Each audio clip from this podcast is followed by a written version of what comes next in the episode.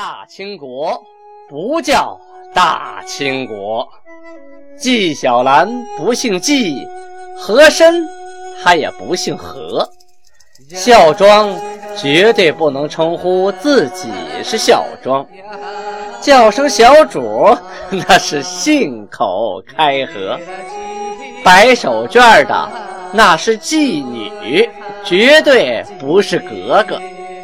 好。今天听俊贝勒播讲一段《清通鉴》。听众朋友们，大家好，咱们讲到清太祖天命十年，农历的乙丑年，公元一六二五年。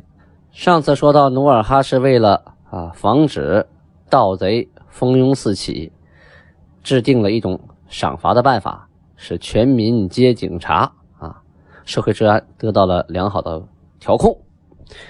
档案十四日啊，农历正月十四日记载呀，努尔哈赤命令三贝勒莽古尔泰带兵攻打旅顺。这旅顺呢，在辽东半岛的尖儿上，原来是没有大连这个城市的啊，只有旅顺，还有荆州。荆州是明朝啊，在辽东半岛的四卫之一，有荆州卫。荆州这个地方啊，东连海州、盖州，南边呢接着登州、莱州。派呀，游击。这尤其是个官名，这人叫张盘啊，弓长张，盘子的盘，张盘，以孤军呐，据其地，兵力单薄啊，就是他就那么一支人马，四处没有救援呢，三面环水，一面连着陆地啊。他在这个荆州啊，被金兵啊攻打，根本撑不住啊，怎么办呢？退守旅顺吧。城南呐，至旅顺口，啊，就是旅顺的海口啊，出海口一百三十里。这个旅顺这个地方啊，三面据海啊，只有北面啊狭窄的一条路可以通这个市区啊，可以通这个大连市区。我在旅顺那住过啊，知道这一块呃，东西相距啊，最窄的地方就那么十多里地啊，就两边都是海了。于是乎啊，大家想了个主意。什么主意呢？啊，就是把这个地呀的挖通，啊，把两边山豁口那个豁口给炸开，地挖通，把海水引进来，把旅顺呢由半岛变成一个孤岛，啊，通过海水形成天险以自保，并在这个孤岛上啊设立呃墩铺啊，设立堡垒，筑城，在那守着。而且呢，旅顺这个地方啊，还有一百三十余里的沃野良田啊，就是你不缺吃不缺喝啊，我可以自给自足。后来呀，户部商量开会，裁掉了登州的饷银十万两，这一下子呀就缺钱了，一缺钱，这工程啊就没有没有费用了，于是这主意啊。就没有实行，恰巧在这个当口，金国派出大股部队来，啊攻打旅顺，就有了旅顺之役啊。当时呢，游击张盘带着部队驻扎在旅顺，都司朱国昌带着部队驻扎在长行岛啊，行走的行。就是今天辽宁省大连市西北方向的长兴岛啊，现在叫长兴岛，兴盛的兴啊。曾有功带着部队呢，住在三山岛，就是就是今天长海县的南大三山岛啊。这三个人呢，由于地理位置比较近啊，都是一条绳上的蚂蚱，所以呀，平常啊啊往来甚密，关系私下关系都不错。呃，曾有功这个人呢，他呀背着这长官，背着镇抚啊，偷偷的约着张盘和朱国昌到哪儿啊？到南关岭，在南关岭这干什么呀？要破土兴工啊，要在这儿啊，呃，修工事，要要要挖水道。这两个将军呢，相约而至，但是呢，曾有功啊。那天不知道怎么了，放了他俩鸽子没到。努尔哈赤命令三贝勒莽古尔泰统兵多少六千，去攻打旅顺。这个骑兵啊，唰一下像一溜烟似的就到了，一下把这个明军就给围了。这张盘和朱国昌啊，带着的人也不多，一下子就被包了饺子馅喽。最后二人都糊里糊涂的战死了。金兵打完他们以后啊，就带兵攻到了旅顺。这旅顺是很好打呀，哪扛得住这六千人？虎狼之师这么一咬啊，是吧？旅顺瞬间就失守了，整个这个明军呢，全都被歼灭了，这旅顺城也直接被毁掉了啊！一把大火烧个溜干净，以后谁也别惦记了。正月十六日的档案记载，努尔哈赤啊，把他的第八个女儿叫松古图啊，满语应该是松古图，松古图的意思是爱哭的哈，松古图格格。嫁给了蒙古啊，来投的，来投奔他的卡尔喀博尔济吉特氏古尔布什啊，也有地方写成固尔布西啊，这都是蒙语这个音译啊。具体蒙语怎么说，那我就不灵了，不能瞎说啊。啊，嫁给博尔济吉特氏古尔布什台吉为妻啊，这个台吉啊，就相当于王子啊，正统的血缘关系的啊，叫台吉。呃，格格呢，生于明万历四十年，就是一六一二年。母亲呢是叶赫那拉氏。这个叶赫那拉呀，也是一个呃姓氏。但是首先要说清楚哈，叶赫是叶赫，那拉是那拉。那拉那地方的人迁徙到了叶赫啊，就有了叶赫那拉啊，这么回事啊。古尔布什啊，与额父。恩格德尔前面我们介绍过啊，我们介绍过恩格德尔，往前听啊。他两个是同族啊，都是博尔济吉特氏。博尔济吉特氏呢，就是孝庄皇太后那一支，就是成吉思汗的后代皇族。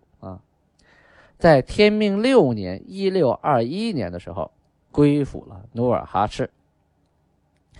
努尔哈赤给了他满洲和蒙古牛录各一个啊，两个牛录。等于六百人呢，授他为一等总兵官，世职啊，可以世袭罔替的，隶属于满洲镶黄旗啊。到了今年呢，就等于他来了都十年了啊啊！努尔哈赤把他的幼女就嫁给了他，赐号为清卓里克图啊，给他赐了个号清卓里克图。掉过头来呢，再说说啊，明朝这边，名将啊毛文龙啊，还是居住在岛上，一边呢联络朝鲜，一边呢到处啊去招徕辽民，从其中啊选出壮丁来扩充自己的队伍，同时还派呃游兵啊，就是出没海外，就是一些小部队啊小股部队打游击战，骚扰金国边境。牵制的金兵，使这些金兵啊，总得顾着这边哎呀，时不时的就得来防他一下，就忙不过来，不敢深入山海关，怕深入山海关腹背受敌呀。这金国呀，一直觉得这个毛文龙这根钉子是个心腹大患呐。去年七月初二的时候，努尔哈赤，就曾经派人啊，带着书信去找毛文龙。啊，跟他讲和，李永芳呢，就是那个额驸李永芳，原来抚顺的这个守将啊，第一个投降努尔哈赤的人，也亲自写了一个呃书信，啊，说信上说呢，说，啊，毛文龙啊，在辽东地区的家属都没有遭到遭到杀害啊，现在仍然优待着。你看，你为了你家里这些人，你是不是投靠到金国这边来呀？啊？而且你过来以后，我保你当官啊，给你分土地，等等等等吧。他挑好听的说，毛文龙啊，把来使啊、手札，一切都通通的打了个包，派人给送到京城去了。嘿，你说这招够狠哈！皇帝啊，天启皇帝看了，嗯，毛文龙忠心耿耿，好，再加左都督衔，加官进爵了。努尔哈赤的第一封书信呢，让毛文龙加了官这回努尔哈赤啊，又派人给毛文龙。这回啊，书中大概是这个意思啊。而所遣之奸细少探，均已被获。就是说，你派来的人都被我抓起来了，那些探子什么的。据称，尔杀明帝所遣之两大员，得罪于皇帝。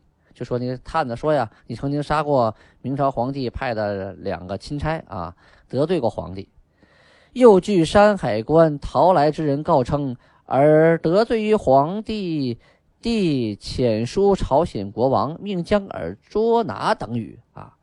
然后这信里说说，从我们从山海关逃过来的人啊，告密啊，说你毛文龙得罪了明朝皇帝了。皇帝曾经偷偷的给朝鲜国王发了封书信，让朝鲜国王啊把你抓起来，等等等等等等，要处理你。今我已取旅顺口俘虏所云一同。就是说，今天我打下旅顺口抓来的俘虏，说的和那个山海关的一样啊。这回你信了吧？啊，相传朝鲜国王复文明帝称，毛文龙寸步不前，隐身而居，以逃人充数，欺骗尔帝，自称有兵而冒领粮饷，实为祸我朝鲜之鼠窃狗偷。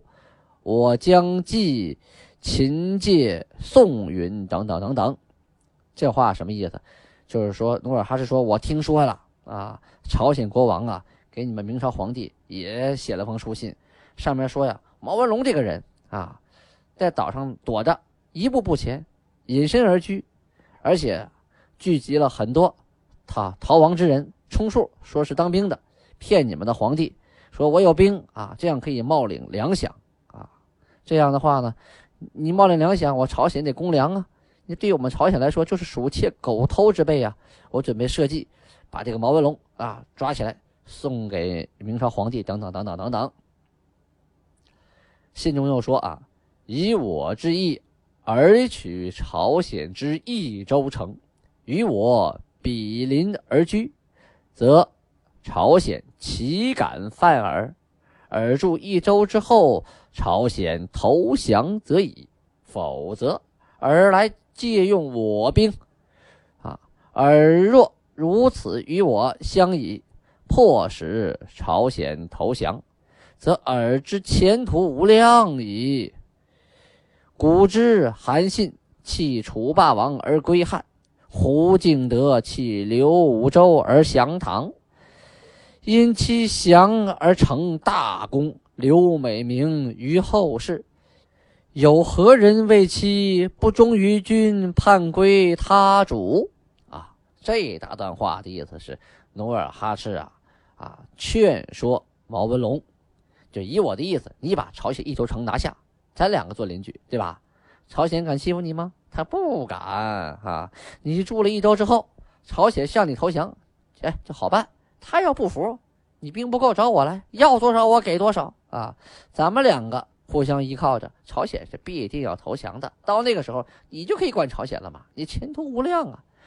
古有韩信啊，还有胡敬德，这两个人都得明主啊而辅佐，后人都说他们的美名。谁说他们不忠于君了，是吧？谁说他们反叛他主了？你向这两个人学习学习吧。看来呀，努尔哈赤手下确实有一些有文采的。啊，大臣啊，这篇文章啊，晓之以情，动之以理，引经据典啊，确实很有说服力啊。但是毛文龙是否为之动心呢？咱们后文接着说啊。下面说一下，这个月份就是二月，努尔哈赤的第八个儿子皇太极啊。为什么插播这一段呢？哎，这事儿很重要。皇太极娶了蒙古科尔沁部贝勒。斋桑之女布木布泰，就是布木布泰，属于博尔基锦氏，就是博尔基吉特氏啊，娶了她为妻。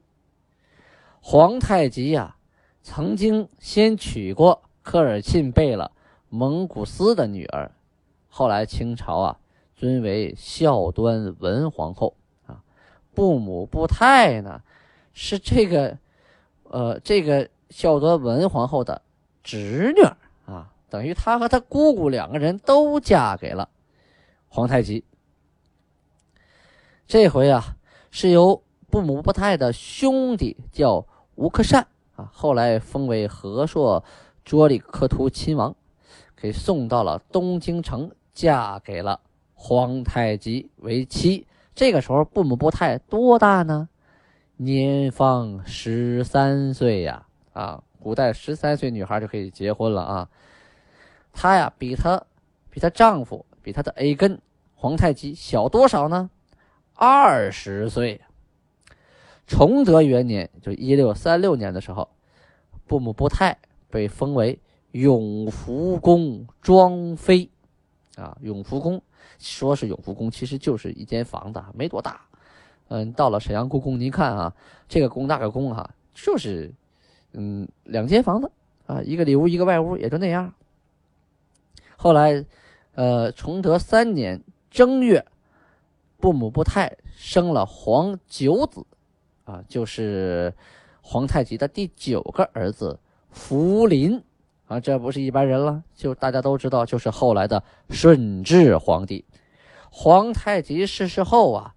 这个布姆布泰呀，在哎呀很多权力的争斗当中，给自己的儿子谋得了四军之位，就是让自己的儿子当上了皇帝。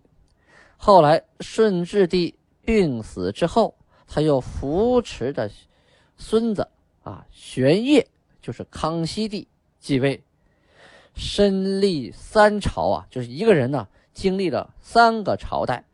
而且扶业两代幼主啊，就是他一个人扶植了两代的皇帝啊登上王位，后世被尊为孝庄文皇后。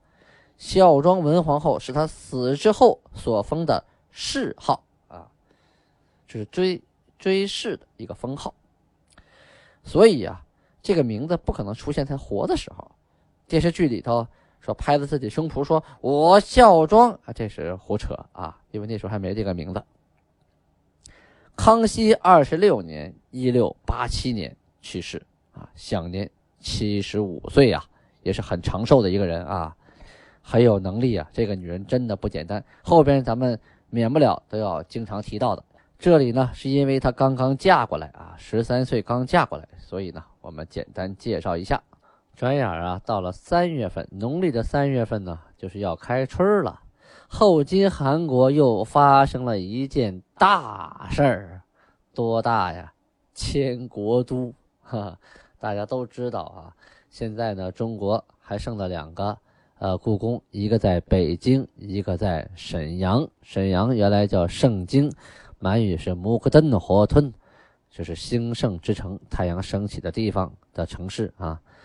三月农历三月初三，档案记载啊，努尔哈赤啊决定迁都沈阳啊。他刚把都城迁到辽阳没多久啊，怎么又要迁到沈阳呢？努尔哈赤啊，先聚集诸贝勒还有大臣啊，把大伙凑到一起，他们开会研究研究迁都沈阳可不可以？这个。各个贝勒呀，大臣呐，都怕麻烦呐，都说刚刚建了东京城啊，就是辽阳市东北的新城，这个工事刚建好，这老百姓的房子还都没建完呢，现在又迁，这可是件大事儿啊，又劳民又伤财的，多麻烦呐！努尔哈赤说了，沈阳行盛之地。西征民国，由多尔鼻，这是个地名啊。多尔鼻在今天的哪儿啊？辽宁省的彰武县啊。由多尔鼻渡辽河，路直且近啊，就是直线就可以征民国，不用跑到辽阳再拐个弯北征蒙古啊，两三天就能到啊。南征朝鲜呢，可以由清河路向前挺进，而且。